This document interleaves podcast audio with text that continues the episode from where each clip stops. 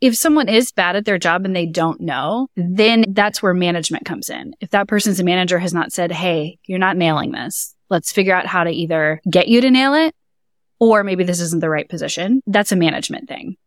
And that should always be done before you decide. Always should be done before you make a decision to fire someone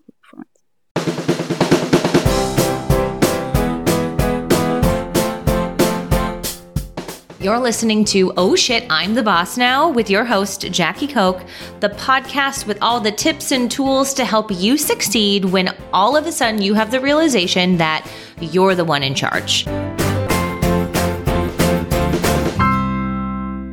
Sup, home slice. Hello. greeting. I was trying to think of a good greeting. We have similar mugs today. Oh my God. How? We're not even that similar. This is the funniest thing. There could be two more, more opposite people. I know. Yet we're always wearing the same color. We're always have the same cups. That is so weird. We're, so weird. We're more alike than the world thinks we I mean, there's truth to that. There's a lot of truth to that. We're all just mirrors of each other. Exactly. Except you have better skin. We're space dust. No. Sometimes. What are you doing um, with your hair when you go get it done? Oh my gosh. I'm going to get some toner in it to tame up the little grays that are starting to pop Yeah. through. And then it just needs a shape up. And I wanted to time it going out of town for my husband's work holiday party dinner. Oh, that's what that is? Yes, that's why we're going to LA. So I, I Oh. wanted to get my hair shaped up because I haven't seen anyone from his work since pre-pandemic except his CEO. Because one time we went when we were visiting, we had lunch with her. So I'm like, Wow. I got to get all fresh for them. That's a long time. That's a really long time. Your hair's so long too. I know.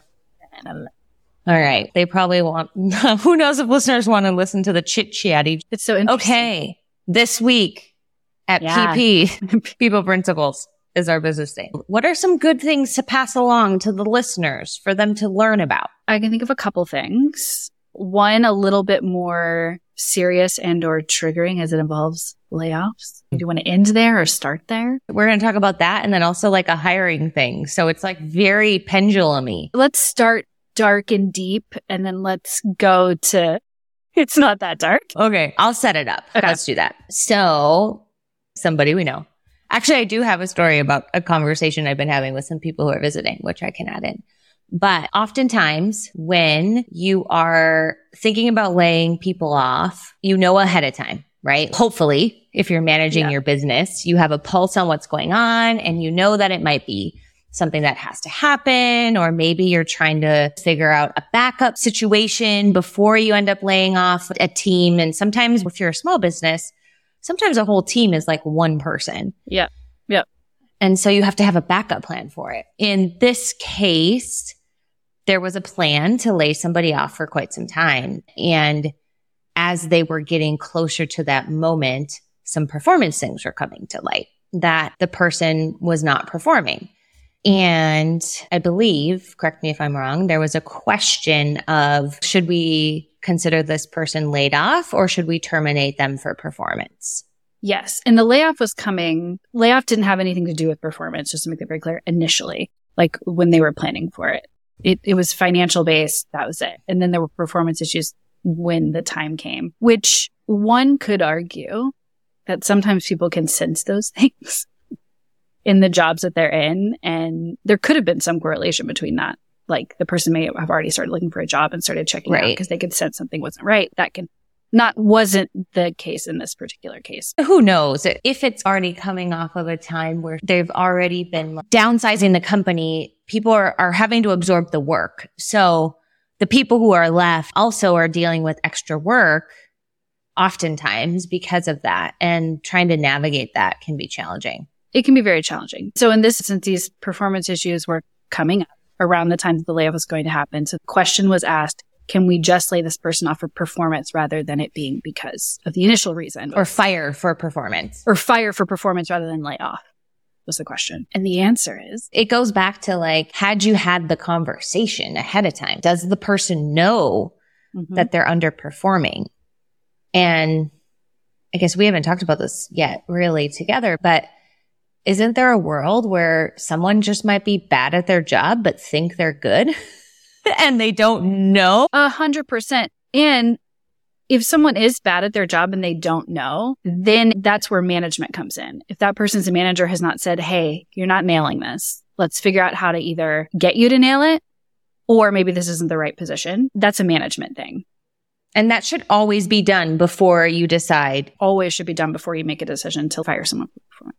And a lot of times pride comes up, especially if you're a small business owner and you're the CEO. It, like your business is your baby.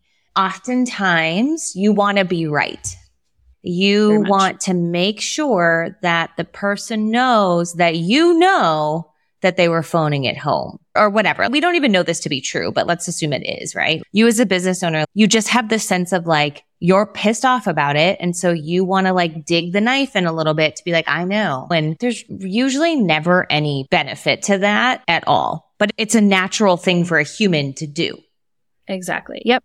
A hundred percent natural. And if you think about it from the perspective of you as a leader of the organization, if your choice is to dig the knife in and be like, Hey, I know, then the person that you're doing that to, their natural reaction is not going to be beneficial, productive. It's not going to be good because they're also a human and they also have pride mm-hmm. and it could hurt their feelings. It could make them angry. It could make them lash out. You have to think about how the other person's going to react and right. feel when you make that choice. The benefit of terminating someone for performance versus laying off. The only potential benefit to your organization is that they're not eligible for unemployment. And there's so many layers to this, in my opinion. If you hadn't given somebody a warning that they weren't performing and you couldn't clearly say, that Molly, I, I'm terminating you for performance and you knew it was a possibility that it was coming and you didn't improve, you shouldn't be eligible for unemployment, right? But if I'm just like, there were mistakes and you didn't catch them, there's a difference between being very clear and they clearly know they're not performing versus you thinking they should have been good enough to catch it. They should have thought like you and were catching their own problem. Right. Which is never good. Which won't happen, right? I always default to assume positive intent. In a situation like this, let's just assume that this person thinks they're doing a really good job. Yeah. Even if they're not, let's assume not- that they think they are and that they're trying really hard and you've never actually told them that they're not. That's really a hard thing to hear. It's a hard thing to hear. People can only do what they can with the information they have. And if they don't have the information that they're not doing well, it's not fair. It's not fair to them. Mm-mm.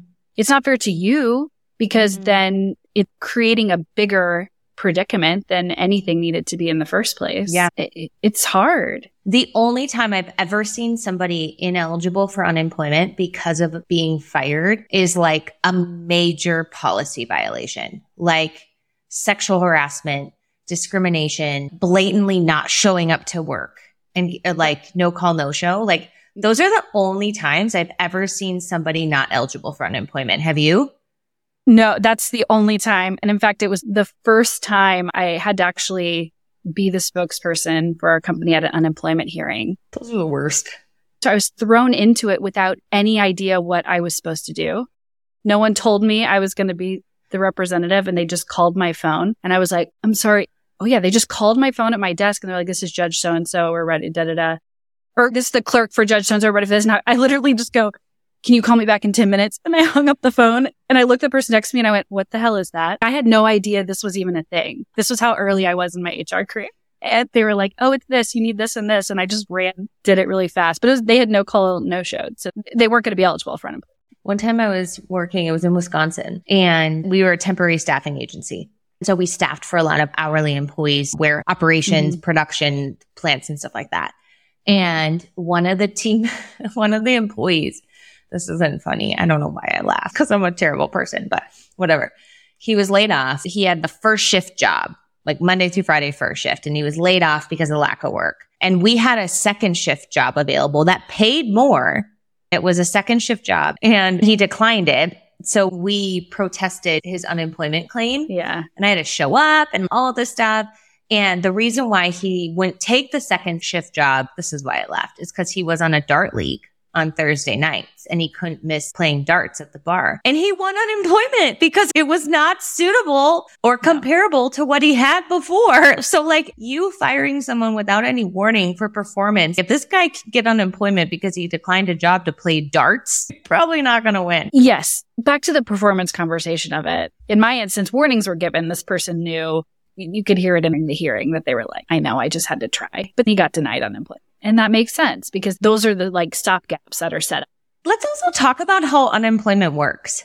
Actually, that might be interesting because I think that a lot of business owners don't know how it works, or even the clients that we work with, they get so angry that people file for unemployment.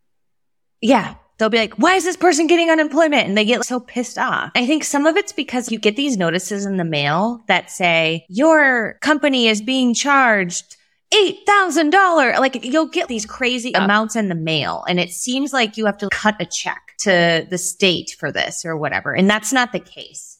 So what happens is every time you do a payroll for all of your team members, you pay an unemployment tax. Some states, I think employees also pay an unemployment tax, I think, depending on the state.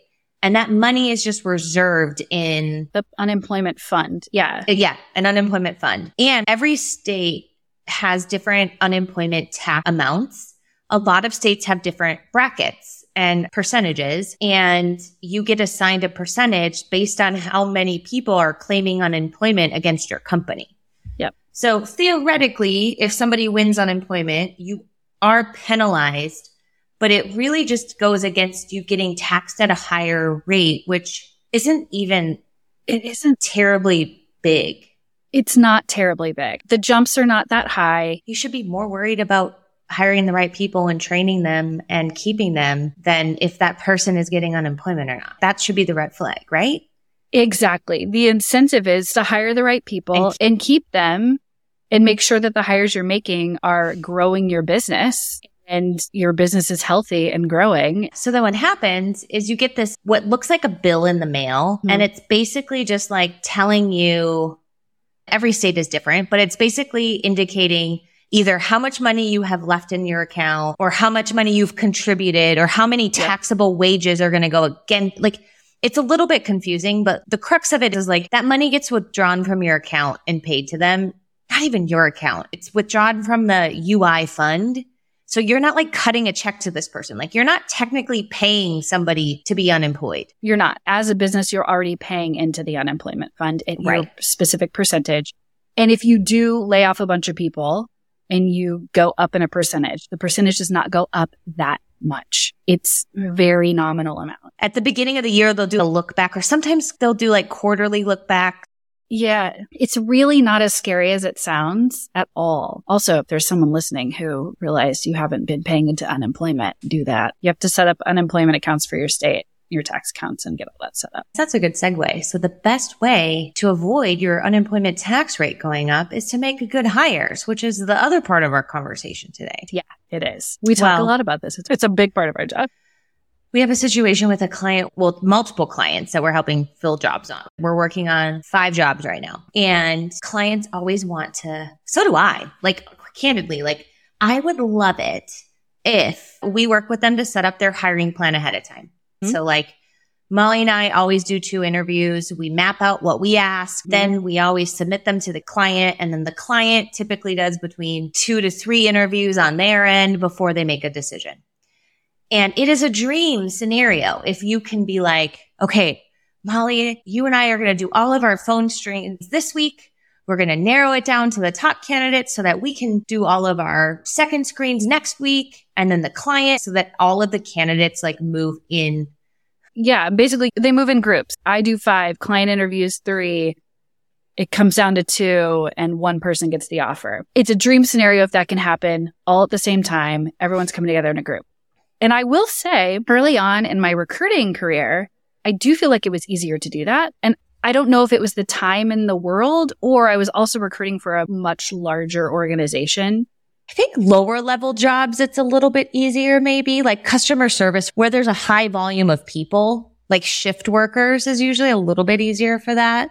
Yes, for sure. I will say it has become nearly impossible to do. You can't do it. You can't rely on as being an option really anymore.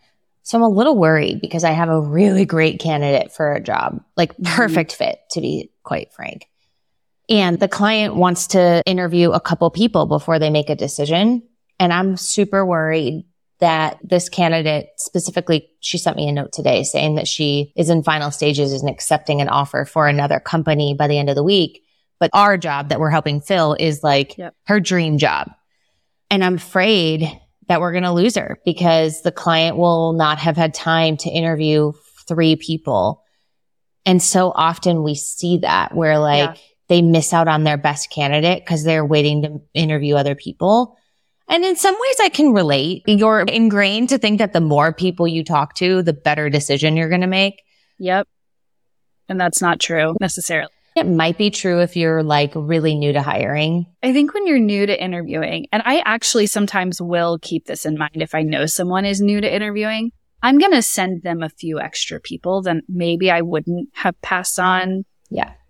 but I want them to talk to a few people. I want them to get comfortable interviewing for the role and talking to people and making those decisions for themselves as a hiring manager and interviewer. So I've definitely done that before. Maybe we're sending a couple really bad candidates. I mean, I know people that do that as like a strategy. oh my God, I would never do that. No, I wouldn't either. Because psychologically, I want this person to look better and this is the person. And I know we're not going to find better than this. Recruiters do that. They definitely got to do that all the time. They absolutely do. I've watched people do it. Oh. But I do think keeping the pool a little bit wider initially when someone's a new interviewer is a good thing because it gets them using those muscles. And sometimes, especially when you don't have a lot of experience interviewing, you're going to surprise yourself with what you're actually reacting to when you're talking to the candidate. And then you may be like, you know what? I thought X was really important. But when I was talking to this person, I realized that is something that's really more important. That's great. It's a good reminder that you got to know what you're looking for to know if it's good, not just Yes. say, I want to talk to three people to decide who I like better. In today's time, it's very competitive. Here's what's interesting, Molly. I don't mean to cut you off, but I'm going to. In this particular situation, it's super competitive, but also it's really hard to find a job. If you get an offer, you're probably taking it because you're afraid another one won't come. You'll take one you don't love because you just need a job. You'll take the first one that comes. A hundred percent. And I have multiple times had a hiring manager or a leader say, well, they just don't want to work here as badly. If they're willing to take that other offer and they can't wait for us, then they don't want to work here. Sorry, that's not true. Big ol' eye roll for me. It's a big old eye roll. It's these are humans who need a job. This this is one of the biggest decisions and most important things we do. We spend so much of our time working. You need a job. People need Right. jobs, and so if there's an offer, they're going to take it. So here's what I'm doing in this situation and how I'm going to do the best to manage it. I'm not going to try to convince them to only meet with one person and make a hire. Like that's not my Yeah. MO. I am going to push them to get clear on what they really want and Mhm. compare her to the ideal candidate. Yep. So that they remember that. And I know that for this particular candidate, our opportunity is like her dream. Yeah. So what I'm going to try to do and what I did actually before we hopped on this call was I like sent her forward and I was like, look, guys, she's ideal. If we want a chance at this, like we got to get through two interviews probably by the end of this week mm-hmm. because then hopefully what will have happened is she'll have met with more of their team and hopefully fallen more in love with who she would work with and the job that she'd be more willing to try to buy more time on making a decision because candidates can do that. They can be like, you know what? I'm finishing up this interview process with another company. I'm not going to be able to have a decision. Let's say she gets an offer tomorrow. I need a week to consider this in order to Mhm. fully vet things out. And because of the labor market being the way it is, most people who are reasonable are going to be like, totally fine, do it. And so that hopefully then by that time, we'll have sold her so much on the job that she's willing to push it a little bit and maybe not. But that's like the only play that we have is to try to do that. Yeah, you have to try. I wouldn't say like, oh, just because we know we're not going to get through the whole process, she's ruled out. A lot of people will do that though. They'll be like, oh, we're not going to get through the process. So let's just move on. And I think that's also a bad move. I agree. Time is really important. And if you can buy yourself a little bit of time, you got to do it and do what you can. Because yes, I would never force someone to try and make a decision only talking to one person, especially if they've said, I want to talk to multiple people. Never do that. No. And I will say this if a candidate does want to buy some time on an offer and that company is like, no, that's a red flag of that company. And I would probably tell her that as a recruiter to try to sway decision making. But we shall see. I have no idea how it'll play out, but something yeah. that we thought was important to share with you. Yeah. We got anything else? I don't think so. I think just back from our earlier conversation, just to sum it up in a sentence, if you want to have a performance conversation, have the conversation. If you're having a performance issue with someone, just have the damn conversation. It's the kind thing to do. And if you were already planning on laying someone off, then just lay them off. I just wanted to button it up in a sentence real quick. Done. Mic drop. All right. Thanks for tuning in. Chat with you next week. Bye, Malls. Bye.